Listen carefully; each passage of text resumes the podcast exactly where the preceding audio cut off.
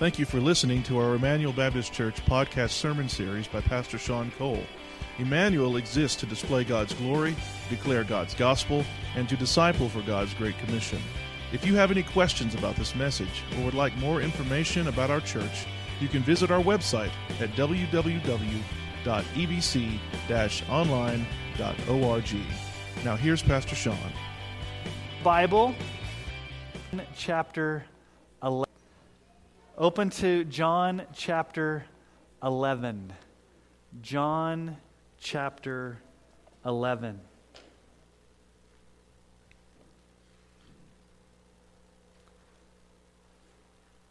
It was our second trip to India that we went into a village. And this village had gone through a lot. There had been a rock slide, and many years earlier, half the villagers had died because of that. But a story was told to us about this village. About 15 to 20 years prior, there was a woman who was very, very sick. And she had tried all types of home remedies. She had tried everything. She went to the local witch doctor and tried for him to cast spells to help her get better. And so she was not a believer in Jesus. And she died. And her family was mourning her death. And they were distraught, and so they asked the local Baptist pastor in the village to come and pray with the family. And the pastor came and said, I'll pray with you. And so this pastor wasn't looking for anything really miraculous. He just began to pray with this family. He began to pray over the dead body, asking the Lord to show his power through the gospel to give the family hope. Well, in the time that he was praying, what was reported to us was the woman woke up, began coughing, and asked for some chai tea. Now, when this story was told to us, I looked at our missionary friend and said, Is this true? And he said, Sean, you got to remember, this is India where God shows up in miraculous ways. So we receive this as secondhand information. And so I take it at face value that this woman literally rose from the dead.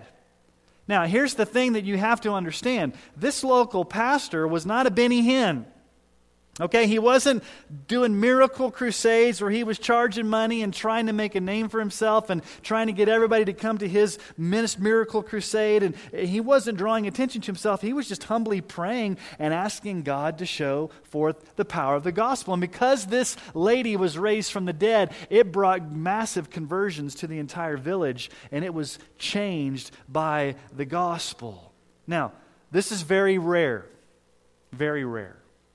This is not the normal way that God goes about showing his power. But we've got to accept this story as if it truly happened, because I don't doubt the source. But as we sit here this morning, there's one impending event that every single one of you is going to face. I guarantee it.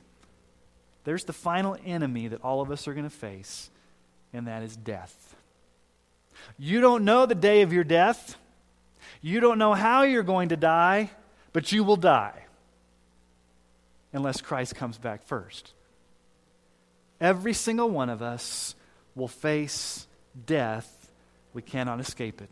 Paul describes death as the final enemy. 1 Corinthians 15 26, the last enemy to be destroyed is death. Now, in a fallen world, death is the final enemy. Death is a result of sin. People die because Adam and Eve brought death into the world. So, death is not the way that God originally created the world, it is a result of sin. And so, as Christians, we should not fear death because it's not the final chapter. We should never fear death. As we come to John chapter 11, this is where Jesus raises Lazarus from the dead. It's also his fifth I am statement. He's given these I am statements as we've gone through the Gospel of John. I am the bread of life, the first one. I am the light of the world, second one. I am the door for the sheep, third one. I am the good shepherd, fourth one. And here he comes to the fifth I am statement I am the resurrection and the life. And the raising of Lazarus from the dead is a parable, it's a, it's a poignant picture of a greater reality of what Christ has done in defeating death. So here's the main point of our passage this morning. Here's the big idea of John chapter 11, the takeaway. It's simply this God is most glorified when you have a confident trust in Jesus' power to raise you from the dead and grant you eternal life. God is most glorified when you have a confident trust in Jesus' power to raise you from the dead and grant you eternal life. This passage of Scripture clearly deals with the glory of God. This pastor, passage clearly deals with Jesus' power as the resurrection and the life. But this passage of Scripture also deals with you and me and how we respond to that. Are we going to have confident trust in Jesus' power to do that? So this unfolds before us in five vignettes or five scenes, five episodes. And we're very familiar with this story. As a matter of fact, it's got the shortest verse in the Bible Jesus wept. Remember when you were a kid? You wanted to memorize that? I want to memorize, a, you know, the first scripture I ever memorized, Jesus wept. It's an easy one. You've got a scripture memorized this morning, don't you? Jesus wept. It's part of a larger story, okay? So here, let's look at scene one. Jesus hears of the death of Lazarus. Jesus hears of the death of Lazarus. This is in chapter 11, verses 1 through 16. So let's read the word of the Lord together. Now, a certain man was ill, Lazarus of Bethany, the village of Mary and her sister Martha. It was Mary who anointed the Lord with ointment and wiped his feet with her hair, whose brother Lazarus was ill. So the sister sent to him, saying, Lord, he whom you love is ill. But when Jesus heard it, he said, This illness does not lead to death. It is for the glory of God, so that the Son of God may be glorified through it. Now, Jesus loved Martha and her sister and Lazarus. So, when he heard that Lazarus was ill, he stayed two days longer in the place where he was. Then, after this, he said to the disciples, Let us go to Judea again. The disciples said to him, Rabbi, the Jews were just now seeking to stone you and you are going there again? Jesus answered, Are there not 12 hours in the day? If anyone walks in the day, he does not stumble because he, see, because he sees the light of this world. But if anyone walks in the night, he stumbles because the light is not in him. After saying these things, he said to them, Our friend Lazarus has fallen asleep, but I go to awaken him. The disciples said to him, Lord, if he's fallen asleep, he will recover. Now Jesus had spoken of his death but they thought he meant taking rest and sleep. Then Jesus told them plainly Lazarus has died. And for your sake, I'm glad that I was not there, so that you may believe. But let us go to him. So Thomas, called the twin, said to his fellow disciples, Let us also go, that we may die with him. Jesus evidently has a very special relationship with this family. Mary and Martha and their brother Lazarus. They lived in Bethany, which was just a few miles outside of Jerusalem. Now, if you remember last week, Jesus had to leave, remember, because he was accused of being um, a blasphemer, because he claimed to be, I and the Father are one. And they sought to stone him and arrest him, and it said that Jesus had to get out of there. He had to retreat to the countryside. And so they're out in the countryside kind of hiding out because it's kind of a volatile situation. And news gets back to him that his dear friend is ill. And Jesus is going to do things on the Father's timetable because it's all about the glory of God. John 17, 4, Jesus says, I glorified you on earth, having accomplished the work you gave me to do. It doesn't make sense what Jesus does. If you were to hear one of your best friends was sick and you were Jesus and had the power to heal, would not you jump up, take your disciples, and rush right to heal him before he dies? But what happens? Look at what it says there. In verse 11, I mean, chapter 11, verse 6 So when he heard that Lazarus was ill, he stayed two days longer in the place where he was. why does Jesus stay two days longer? Why doesn't he just rush out and go heal Lazarus? Why wait and let Lazarus die when you have the power to heal him? Why is Jesus acting in such a mysterious way? If it would have been us, we would have gone right away and we would have healed Lazarus so that he wouldn't have to die. And so sometimes Jesus does things that don't quite make sense. Why doesn't Jesus just automatically intervene? Why doesn't Jesus just automatically give me the answers? Why doesn't Jesus just do things on my timetable? Why does he do the things he does sometimes? Well, the Bible tells us in Deuteronomy 29 29, the secret things belong to the Lord our God but the things that are revealed belong to us and to our children forever, that we may do all the words of this law. If you want to know why sometimes God doesn't act the way you want to, the answer is He's got a secret. And He's not sharing it with you. And He has no right or obligation to share it with you. There are secret things of God that He does because He's God, and He does not have to let you in on what He's doing. Now, that's frustrating because God has these secret things, but it's His right to have these secret things. We don't often know why God does what He does. Isaiah 55, 8 through 9. For my thoughts are not your thoughts, neither are your ways my ways, declares the Lord. For as the heavens are higher than the earth, so my ways are higher than your ways, and my thoughts than your thoughts. Now, cognitively, we can understand this. God's ways are higher, God doesn't always operate the way we want him to. Sometimes God delays. Sometimes people die.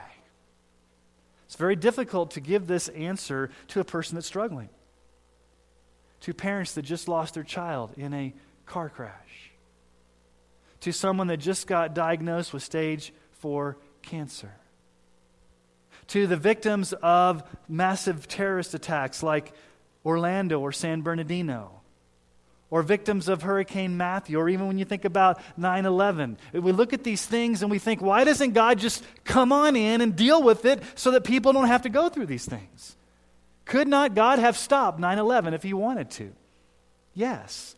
Cannot God stop evil if he wanted to? It's not that God's not powerful. Sometimes God doesn't stop bad things from happening. We don't know why. But here's the question you got to ask. Some people say, well, why doesn't God just get rid of all the evil in the world? God is too gracious to do that. And you may think, what do you mean God is too gracious to do that? If God were to get rid of all the evil in the world, guess what he'd have to do? Annihilate every single one of us. Because who's the source of evil? We are. So if God were to get rid of all the evil in the world, he'd have to get rid of all the people that cause the evil. Now, we not, may not know why God allows or ordains certain things to happen, we know that we live in a fallen world where there's death, but sometimes God doesn't do things on our timetable. And Jesus here is saying, let's wait two more days. And I'm sure his disciples are like, Jesus, we got to go. We got to get there. He's, this, this Lazarus is going to die if you don't get there. He's seriously ill. But Jesus also does this to strengthen their faith. Look at verse 15. He's doing it to strengthen their faith. Let's just pick up in verse 14. Jesus told them plainly, Lazarus has died. And notice what he says in verse 15. And for your sake, I'm glad that I was not there, so that you may believe. Jesus is kind of doesn't make sense. I'm glad I wasn't there. I'm glad he died. What? Jesus, you're glad he died. I'm glad he died for your sake so that you may believe. Now, if God gave you all the answers all the time, would you need God? Would you need faith? Would you even need a Savior if you had all the answers and everything worked out always the way that you wanted to? So, Jesus is concerned about two things here. He's concerned about God's glory and the strengthening of your faith. And if that's the primary purpose of Jesus in this story to glorify God and strengthen your faith, I think it should be what's on our radar screens. What would we want? We would want God's glory and the strengthening of our faith. And he does that for the disciples. He says, I'm not going to go heal Lazarus. He's going to die. And the reason I'm doing this is for the glory of God and the strengthening of your faith. Now, it doesn't make sense, but Jesus knows what he's doing. There's a monastery in Europe that's perched on a high cliff. And these monks will get in these little baskets and they'll pull themselves up on a rope pulley to get up to the very top of this monastery. It's also a tourist spot. Some tourists will get in these little baskets and they'll, they'll go up and visit the top of this monastery. Well, there was this tourist one time, he was in the basket and he's being pulled up the top of this cliff and he, looks at the, the rope. He starts thinking to himself, that looks pretty sketchy. The, the twine on that rope looks like it's about ready to break. It's fraying. I'm a little nervous here. So he looked at the monk and said, I got a question for you. We're scaling this, hall, this, this, this tall wall. I'm in this little basket. How often do you guys replace the ropes? The monk thought to himself, whenever they break. Sometimes you feel like that, don't you? You're in a little basket going up the side of the cliff. You're barely hanging on. You're looking at the frayed, you know, you're looking at the frayed rope and you're thinking, is this thing going to come crashing down? That's what walking by faith, not by sight is. Yes, it's risky. Yes, sometimes we don't have all the answers, but we've got to trust God that He knows what He's doing. And these disciples need to trust Jesus that He knows what He's doing. This is not going to end in death, Jesus says, even though Lazarus has died. It's for the glory of God, it's for the strengthening of your faith. Now, let's look at scene two. Scene two Jesus' power as the resurrection and the life. Let's continue reading. Let's pick up in verse 17. 17 through 27. So they've decided to go after Lazarus has already died. Now, when Jesus came, he found that Lazarus had already been in the tomb four days. Bethany was near Jerusalem, about two miles off. And many of the Jews had come to Martha and Mary to console them concerning their brother. So when Martha heard that Jesus was coming, she went out and met him. But Mary remained seated in the house. Martha said to Jesus, Lord, if you'd been here, my brother would not have died. But even now I know that whatever you ask from God, God will give you. Jesus said to her, Your brother will rise again. And Martha said to him, I know that he will rise again in the resurrection on the last day. And Jesus said to her, I am the resurrection and the life. Whoever believes in me, though he die, yet shall he live. And everyone who lives and believes in me shall never die. Do you believe this? She said to him, Yes, Lord. I believe that you are the Christ, the Son of God who's coming into the world. Jesus waits four days. Okay? Lazarus is decomposing in the tomb. Now, why four days? In mystical Jewish superstition, they rabbis would teach that the soul would hover over the body for three days, and then after the third day, the soul would leave and the body could start decomposing. So some scholars believe that maybe Jesus goes there after the fourth day just so he wouldn't be accused of resuscitation, just so in the minds of everybody, Lazarus would be fully, fully dead. If you've been dead four days, you're pretty dead. And Martha is the assertive sister. She's the type A sister. Mary stays back crying in the house. Martha goes out to meet Jesus. And she's distraught. And in verse 21, we're not thinking here that Martha is necessarily rebuking Jesus or getting in Jesus' face. She's expressing true grief, but she's also expressing faith. Look at verse 21. She goes out and says to the Lord, Lord, if you'd been here, my brother would not have died. Now that makes sense, right? Lord, if you would have taken the time to get here before Lazarus died, I know that you could have healed him. I know that you can heal people. I know that you've healed many people. If you would have got here sooner, if you just would have gotten here sooner, Jesus, Lazarus would not not have died because I know you could have healed him. So she's got faith that Jesus has the power to heal. But notice what Jesus does. Jesus says to her in verse 23 Your brother will rise again. Your brother's going to live. And what's she thinking? Verse 24 Martha said to him, I know that he will rise again on the resurrection of the last day. Every single Orthodox Jew, the Pharisees, all of them, based upon the Old Testament teaching, knew that there was a final resurrection of the dead. They knew that the Bible teaches there's a final resurrection. Even Christians believe that, Jews believe that, Martha believed that. That was not the issue. That's not what Jesus is talking about. Of course, he's going to rise again at the end of the age on the final judgment, at the final resurrection. But notice what Jesus says to her it's the I am statement. He says there in verse 25, I am. Literally in the Greek, I myself am the resurrection and the life. Martha, there is going to be a resurrection at the end of the age. But right now, right here, I am standing before you as the one who defines that resurrection and determines who's going to experience that. I'm standing before you as the embodiment of the resurrection and the life. Now, notice Jesus doesn't say, I give you resurrection, I give you life, which is true, but he says, I am. I am the embodiment of that. I am the fulfillment of that. I am the source of that. I'm the only one that can they can give you the resurrection and the life. And so there's two blessings that Jesus says he's going to give. I am the resurrection. What is the resurrection? It is Jesus' power to raise you from the dead on that last day. And secondly, Jesus has the power to give you eternal life, never ending life, life forever with him. But what's the condition? What's the condition? Notice what he says there. Jesus said to her, I am, this is verse 25, I am the resurrection and the life. Whoever believes in me, though he die, yet shall he live. And everyone who lives and believes in me shall never die. There's belief. But notice what Jesus says if you believe in me, if you believe I'm the resurrection and the life, you will never die. It's a double negative in the Greek language. You will never, no, not ever, die. You'll never die.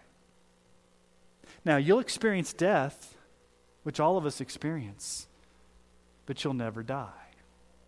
That's a paradox. What does he mean that you'll never die? You will experience physical death, but you'll never die because you will be resurrected and you will have eternal life. Go back to chapter 1, verse 4 for a moment in your Bibles. Jesus is the source of life. John chapter 1, verse 4 In him was life, and the life was the light of men. When, when John talks about life, it's eternal life. In Jesus, Jesus is the embodiment of, of eternal life. Chapter 5, verse 26 chapter 5, verse 26. For as the Father has life in himself, so he's granted the Son also to have life in himself. Jesus is the source of, of true life. And then John 10 10, we saw this a few weeks ago. John 10 10, the thief comes only to steal and kill and destroy. I've come that they may have life and have it more abundantly. Jesus is the source of eternal life. Now, let me just let you know something here. Every single person has eternal life. Now, wait a minute, Pastor Sean. You sound like it makes sound like everybody's going to heaven. Did I say everybody's going to heaven? No, I did not say that, but I did say everybody's going to have eternal life. Every single person is going to experience eternal life. That's not the question. The question is, where are you going to spend it? Those who have faith in Jesus Christ will spend eternity with Him in the new heavens and the new earth, experiencing the joy of your salvation forever and ever. Eternal joy. Those that die rejecting Christ and die in their sins and never trust Christ, they will experience eternal life. But it will be eternal life and eternal conscious torment in hell they too will live forever.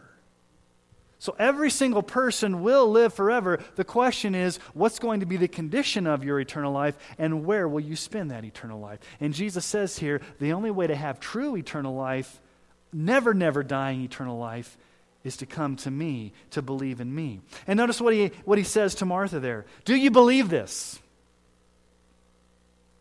Do you believe what, Martha? That there's going to be a resurrection at the last day? Everybody believed that. Do you believe this? Martha, do you believe that I am the resurrection and life? That I'm the one that provides you salvation? That I'm the one that can raise you from the dead on the final day? And that I'm the one that gives you eternal life? Do you believe this, Martha? Look at her response. Verse 27 Yes, Lord, I believe that you are the Christ, the Son of God, who's coming into the world. Now, it's very, very important the tense of the verb that is used here. Oftentimes, I don't want to bore you with the Greek text, but it's very, very important. This is in what we call the perfect tense. It's not the present tense.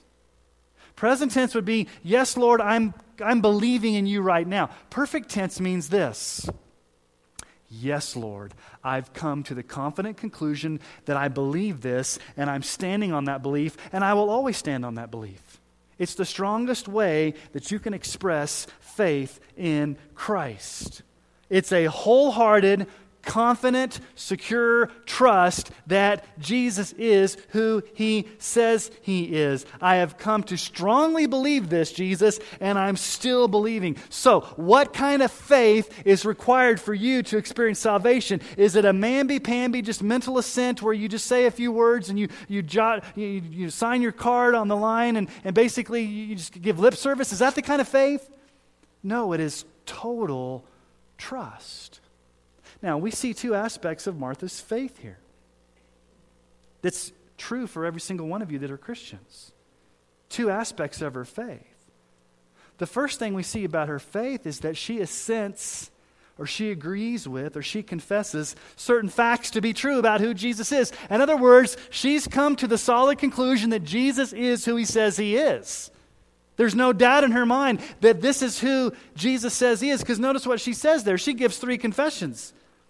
Yes, Lord, I believe that you are the Christ. You're the Messiah. Number one, you're the Messiah. You're the Christ. You're the anointed one. I believe that. Number two, Jesus, I believe that you are the Son of God. That you're God in the flesh, that you are absolutely divine. And that number three, that you're coming into the world. You're the coming one. You're the, you're the prophesied one. There's no doubt in Martha's mind of who Jesus is. It's a solid faith in the assenting to the facts of who Jesus is. You're the Christ, you're the Messiah, you're the Lord. Now, is that faith? Halfway. There's a lot of people that agree with facts of who Jesus is. You can go out on the street today and ask people, Was Jesus the Son of God? Yes. Was Jesus the Messiah? Yes. They'll check the box. They'll say yes, but is that faith? Yes, you have to believe that he is who he said he is, but here's the second thing about Martha's faith that's true faith. Notice what she says Yes, Lord, I believe this. I'm placing my faith in you personally, Jesus, as my Lord. I'm believing that you are who you say you are but I'm also placing my entire life in you as Lord. It's a strong, confident trust that Jesus is who he said he is, and that he is the resurrection and the life, and that he is Lord. It's personal trust. So, yes, you have to believe Jesus is who he said he is. You've got to agree with the facts of who Jesus is, but you also have to personally place your entire life in him. You must believe into him. You must fully trust Him personally as your Lord and Savior. Let's look at scene three. Jesus expresses deep sorrow. 28 through 37. When she had said this, she went and called her sister Mary, saying in private, The teacher's here and he's calling for you. And when she heard it, she rose quickly and went to him. Now, Jesus had not yet come into the village, but was still in the place where Martha had met him. When the Jews who were with her in the house, consoling her, saw Mary rise quickly and go out, they followed her, supposing that she was going to the tomb to weep there. Now, when Mary came to where Jesus was and saw him, she fell at his feet, saying to him, the same exact words Martha said, Lord, if you'd been here, my brother would not have died. What's the one exception? Mary doesn't follow it up with an expression of faith. She's just emotional. She's an emotional wreck. She's got all these people coming out. Her brother's just died. She, she's emotional. Verse 33 When she saw, when Jesus saw her weeping, and the Jews who had come with her also weeping, he was deeply moved in a spirit and greatly troubled. And he said, Where have you laid him? And they said to him, Lord, come and see. Jesus wept. So the Jews said, See how he loved him. But some of them said, Could he not, who he who opened the eyes of the blind man, also kept this man from dying? Mary comes out. She's weeping. She's uncontrollable. She says the same thing that Martha says. And Jesus sees this. Jesus sees this deep, deeply moved woman, this family that he loves, these people that are crying. Everyone's mourning. This is a scene where someone that you loved has just died. And back then, they're a little bit more demonstrative than we are. So there's a lot, they actually had professional mourners that they would hire to come in and cry. There's a lot of crying going on. But notice what happens here. In verse 33, Jesus is deeply moved in his spirit. It's a very rare Greek word. It means to snort like a horse. It could mean that he was angered, he's agitated, he's outraged. It also says there in verse 34, I'm sorry, um, verse 33, that he was greatly troubled. Now you have to ask yourself a question Why is Jesus angry? Why is Jesus mad? Why is Jesus troubled? Well, there's a lot of different opinions out there, but there's two main opinions that people give. One is that Jesus is angry at sin in a fallen world. He sees sin, he sees death, he sees death as an enemy. He, he looks at the fallen world and he's just angry that sin has so ravaged the world that he's just angry that people have to live and, and have to experience the effects of the fall. He's angry at a fallen world. Other scholars say that Jesus was angry at their lack of faith. Why weren't they believing that Jesus could do the impossible?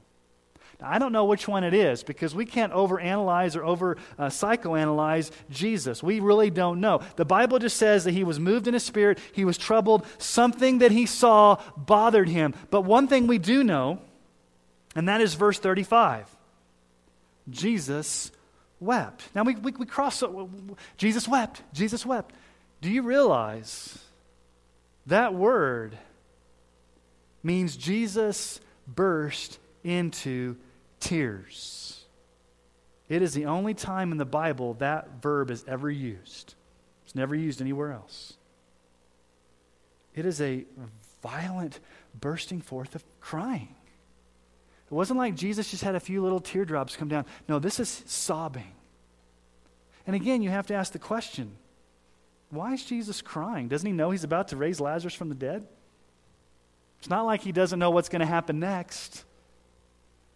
I think what it shows us is that Jesus is human and he's God at the same time. We can't quite understand the full humanity, the full deity of Christ, but here you have Jesus, God in the flesh. He's sympathizing with his friends, he's showing compassion. He's not some robotic man that just goes around and, and raises people from the dead. No, he's plunging himself into the situation and he's sympathizing, he's empathizing, he's loving, he's feeling, he's sad because he's. He knows that his friends are sad. Now, he knows what he's going to do. But we have Jesus' humanity here in full light. Hebrews 4 15 and 16. The writer of Hebrews tells us about Jesus. For we do not have a high priest who's unable, this is talking about Jesus, who's unable to sympathize with our weaknesses. Jesus can sympathize with our weaknesses. Why? Because he was in every respect, has been tempted in, in, the way we are, yet without sin. Everything that we would ever go through, Jesus has gone through. The one exception is he never sinned. And because of that, the writer of Hebrews says, Let us then with confidence draw near to the throne of grace that we may receive mercy and find grace to help in time of need. Why can we go to Jesus when we are crying, when we're frustrated, when we struggle? Why can we go to Jesus with our tears? Because he cried tears. He knows exactly what we're going through. Peter says in 1 Peter 5 7, cast all your anxieties upon him because he cares for you. Jesus is not some distant deity out there that has no care. He cares deeply about what you're going through, down to the smallest detail. Now, in his earthly form, Jesus cried and wept. But today, he's in heaven as the risen Savior, and the Bible says you can go directly to him as your high priest with all of your needs because he's there to help you in time of need. Cast all your cares upon him because he cares for you. Jesus cares deeply about what you're going through. He cared deeply about this family so much that he cried. But let's look at scene four. Jesus powerfully raises Lazarus from the dead. Here's the actual sign, the actual miracle. Let's pick up in verse 38. Then Jesus deeply moved again. There's that word again. He's, he's agitated, he's stirred up. There's something inside him welling up. Came to the tomb. It was a cave, and a stone lay against it. And Jesus said, Take away the stone. Martha, the pragma- pragmatic woman that she is, said, Lord, by this time there will be an odor, for he's been dead four days. Anybody got a King James? I think it says stinketh. So they took away the stone. Oh, sorry, verse 40. Did I not tell you that if you believed, you would see the glory of God? So they took away the stone, and Jesus lifted up his eyes and said, Father, I thank you that you've heard me. I know that you always hear me, but I said this on account of the people standing around, that they may believe that you sent me. When he had said these things, he cried out with a loud voice, Lazarus, come out. The man who had died came out, his hands and feet bound with linen strips, and his face wrapped with a cloth. Jesus said to them, Unbind him and let him go.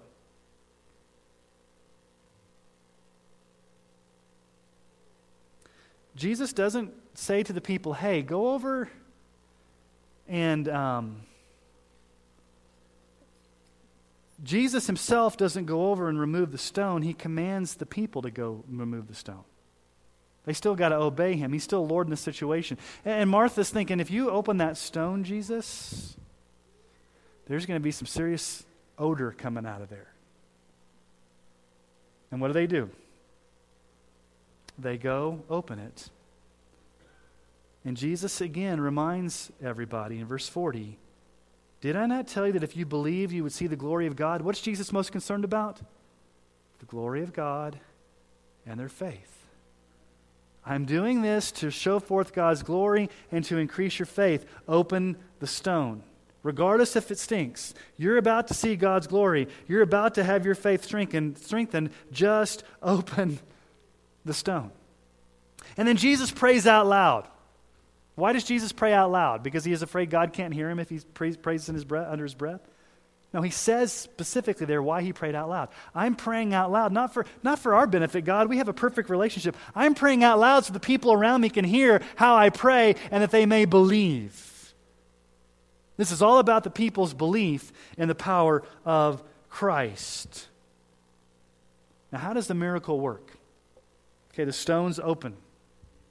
Does Jesus walk in secretly, lay over Lazarus, breathe life into him, and grab him and bring him out. Is that how the miracle happens? How does the miracle happen? All Jesus says is, Lazarus, come out. Now, why did he say Lazarus come out, not just say come out? If he would have just said come out, there may be a bunch of people coming out of their tombs. He had to say, Lazarus, come out. The power of Christ's word created the resurrection. And what does Lazarus do? He comes out. Now, back then, they would roll somebody twice in a sheet to make them real tight, and they'd wrap their feet and wrap their head. So there's, there's no way he's going to be wa- even waddling out. He comes out at the bare power of Christ's word. Lazarus, come out. And Lazarus comes out. There's no delay. Lazarus is not in there saying, Well, I still want to be dead. Jesus, why did you interrupt this? You're always interfering. No, what does Lazarus do? He comes out. Now, I said to you that the resurrection of Lazarus is a parable, a picture. What does Jesus say? I am the resurrection and the life. What's this a picture of? What's the deeper meaning of Lazarus being raised from the dead? There's three. There's three pictures, there's three illustrations, there's three parables, if you will, of what this pictures. Here's the first it foreshadows the miracle of Jesus' resurrection. Remember, in time, Jesus has not risen from the grave yet. What, what is happening here to these people, Jesus is giving them a foretaste, a foreshadowing. I'm going to raise from the dead. 1 Corinthians 15, 17. If Christ has not been raised, your faith is futile and you're still in your sins. Jesus is going to die on the cross. Three days later, he's going to rise again. He's going to uh, conquer death once and for all. Now, this is what always what bothers me about the story. If you're Lazarus, Lazarus has to die again. You ever thought about that? He's been raised from the dead, but he's going to either die of old age or something. He's going to have to die again and await the resurrection. Jesus, when he dies on the cross, and is buried in the tomb and raises again, it's once and for all, right? He's risen from the grave. He's alive. He is the risen Savior. And so the first picture that the Lazarus raising from the dead is that Jesus is going to raise from the dead, but he's not going to die again. He's the, the risen Christ. But number two, it pictures the miracle of our spiritual resurrection. Do you realize that the Bible talks about us being dead in our sin? Spiritually dead in our sins. We can't somehow make ourselves alive because we're dead. God has to call to us. So picture yourself like Lazarus. You're Lazarus in the tomb spiritually, you're dead. And when God calls you to salvation, when the Holy Spirit brings conviction and says, so and so come out, what do you do?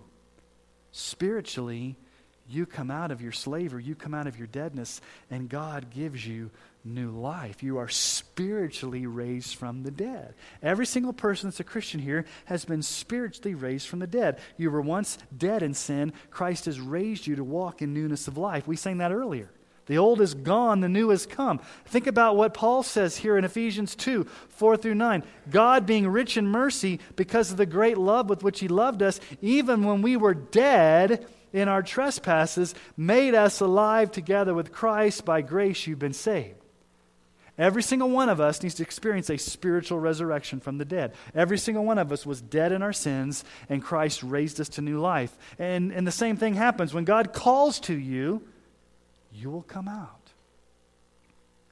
But not only is it a foreshadowing of Jesus' resurrection, it's not only a picture of our spiritual resurrection, that has to happen to us. It's called being born again or regeneration, but it's also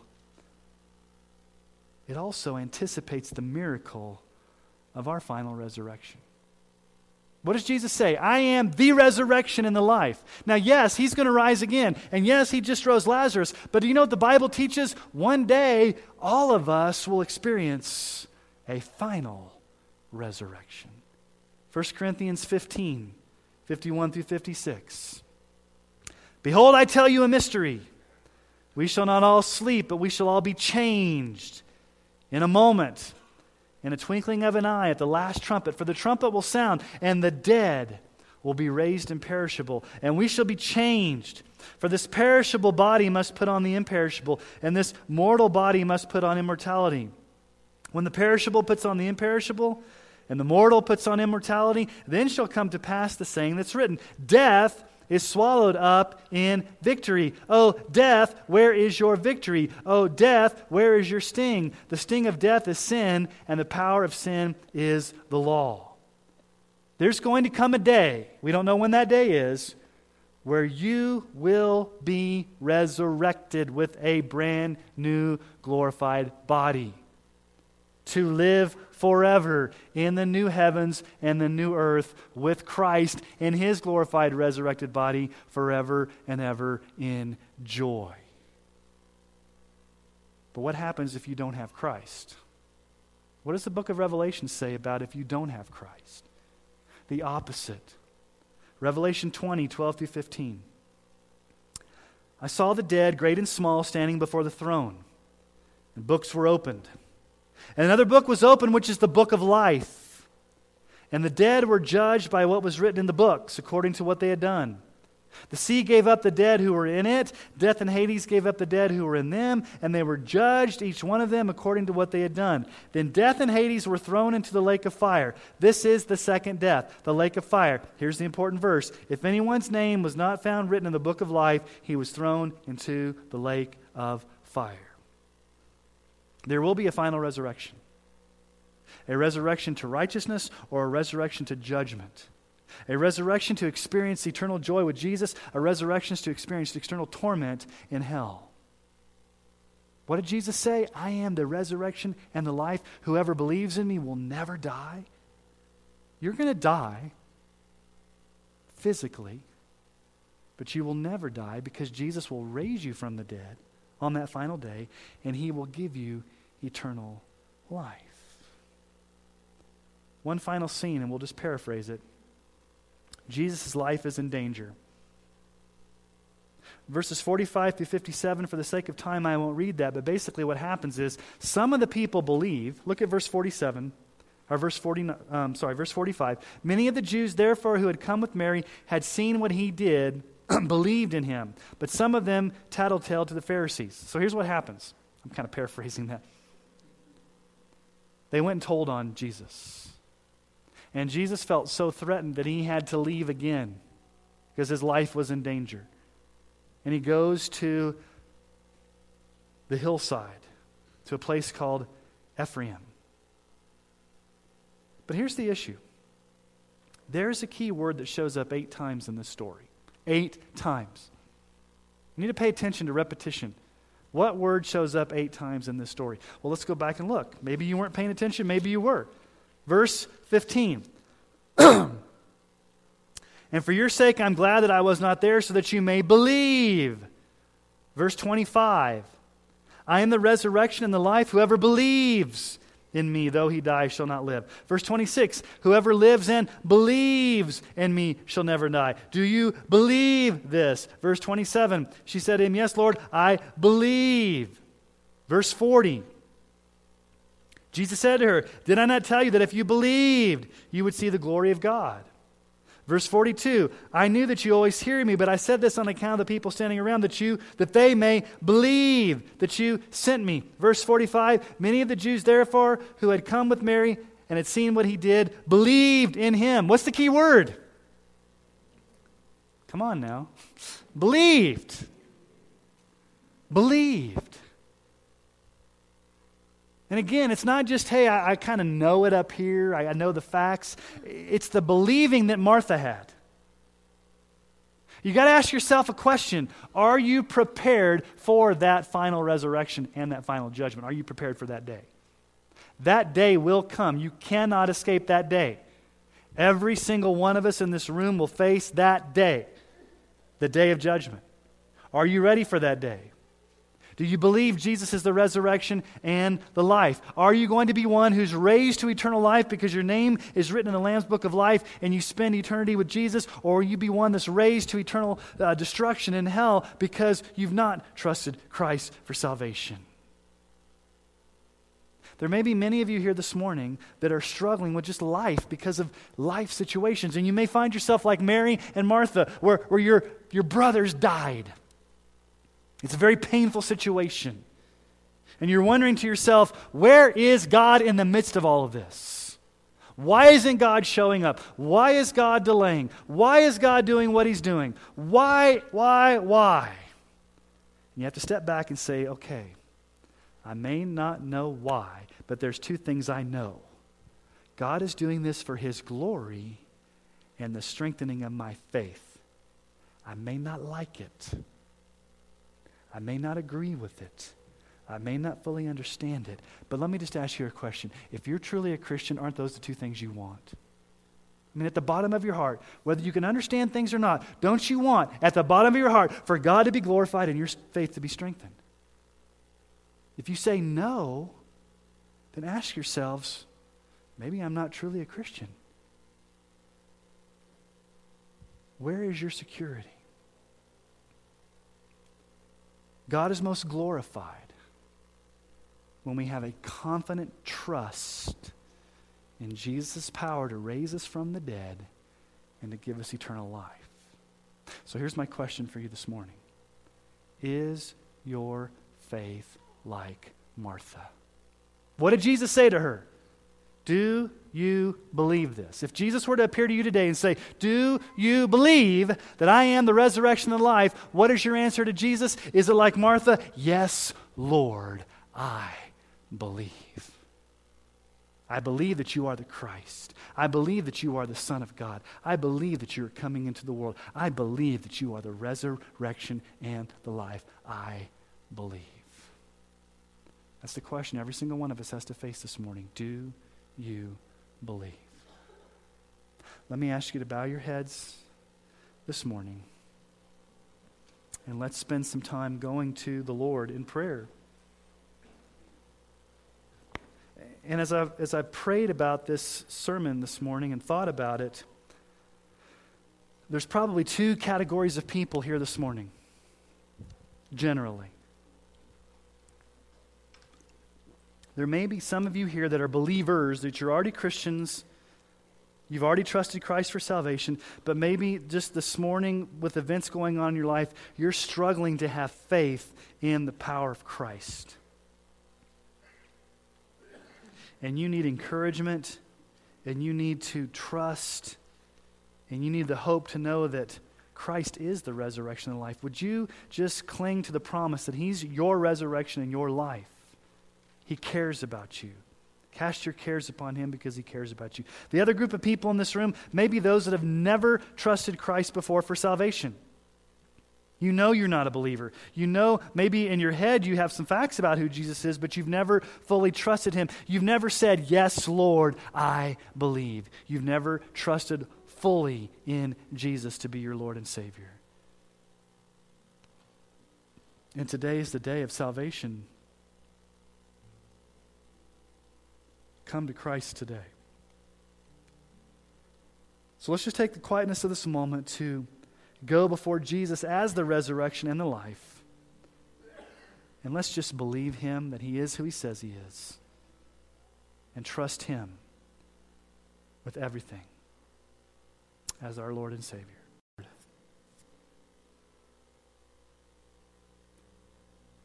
That no matter what we go through, if anything we see from the story, that you care, that you wept And Lord, I don't know what people are going through in their lives this morning. There may be many that have come into this place with deep wounds, deep concerns, fear, anxiety, for whatever reason. Lord, would you, as the Good Shepherd, as the resurrection and the life,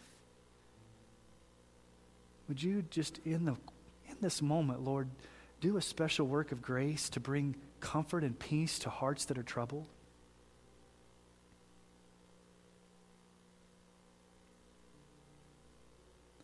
Would you minister in deep ways that can only be explained by the power of God?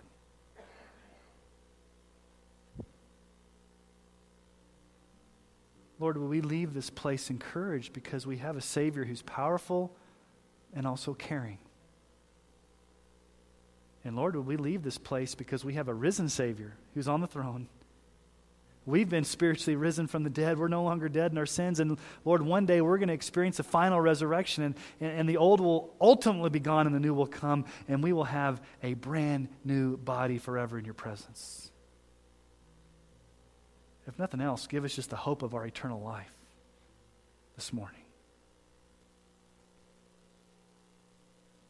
Thank you for your grace. Thank you for your mercy. Thank you that you are the resurrection and the life. And when we believe in you, we will never, ever die.